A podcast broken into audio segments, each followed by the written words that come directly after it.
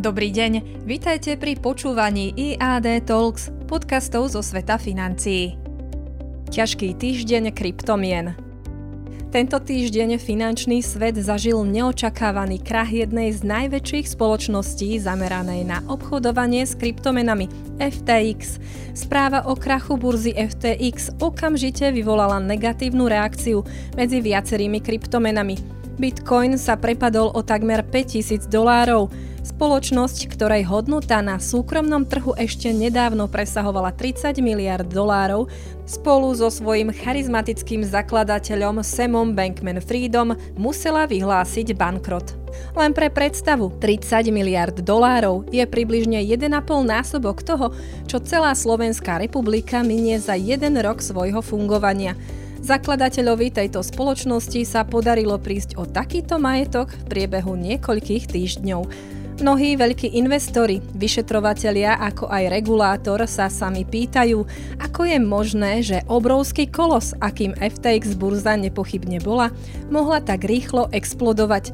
Medzi investorov spoločnosti FTX patrili najsofistikovanejšie hedžové fondy, ako aj mnohí vplyvní ľudia. BlackRock, Sequoia Capital, Tiger Global sú iba malá vzorka najväčších investičných fondov, ktoré stratili celú svoju investíciu. Rovnako viacerí bežní investori, ktorí uverili vidine rýchleho zisku a obchodovali na platforme FTX, pravdepodobne prídu o všetok svoj investovaný kapitál. Sam Bankman-Fried často na sedeniach s investormi a s regulátormi opisoval burzu FTX ako burzu, ktorá podlieha najprísnejším normám a štandardom riadenia rizika a likvidity. Aktuálne vyšetrovanie však ukázalo, že v skutočnosti v spoločnosti chýbali elementárne pravidlá riadenia rizika. Rovnako likvidita spoločnosti sa riadila cez viaceré spriaznené cerské spoločnosti, napríklad Alameda Research, ktoré podstupovali rizikové transakcie.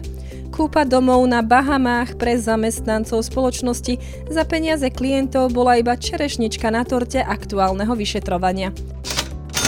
Každá doba má svoju zlatú horúčku a kryptomeny nepochybne patria k zlatej horúčke 21. storočia.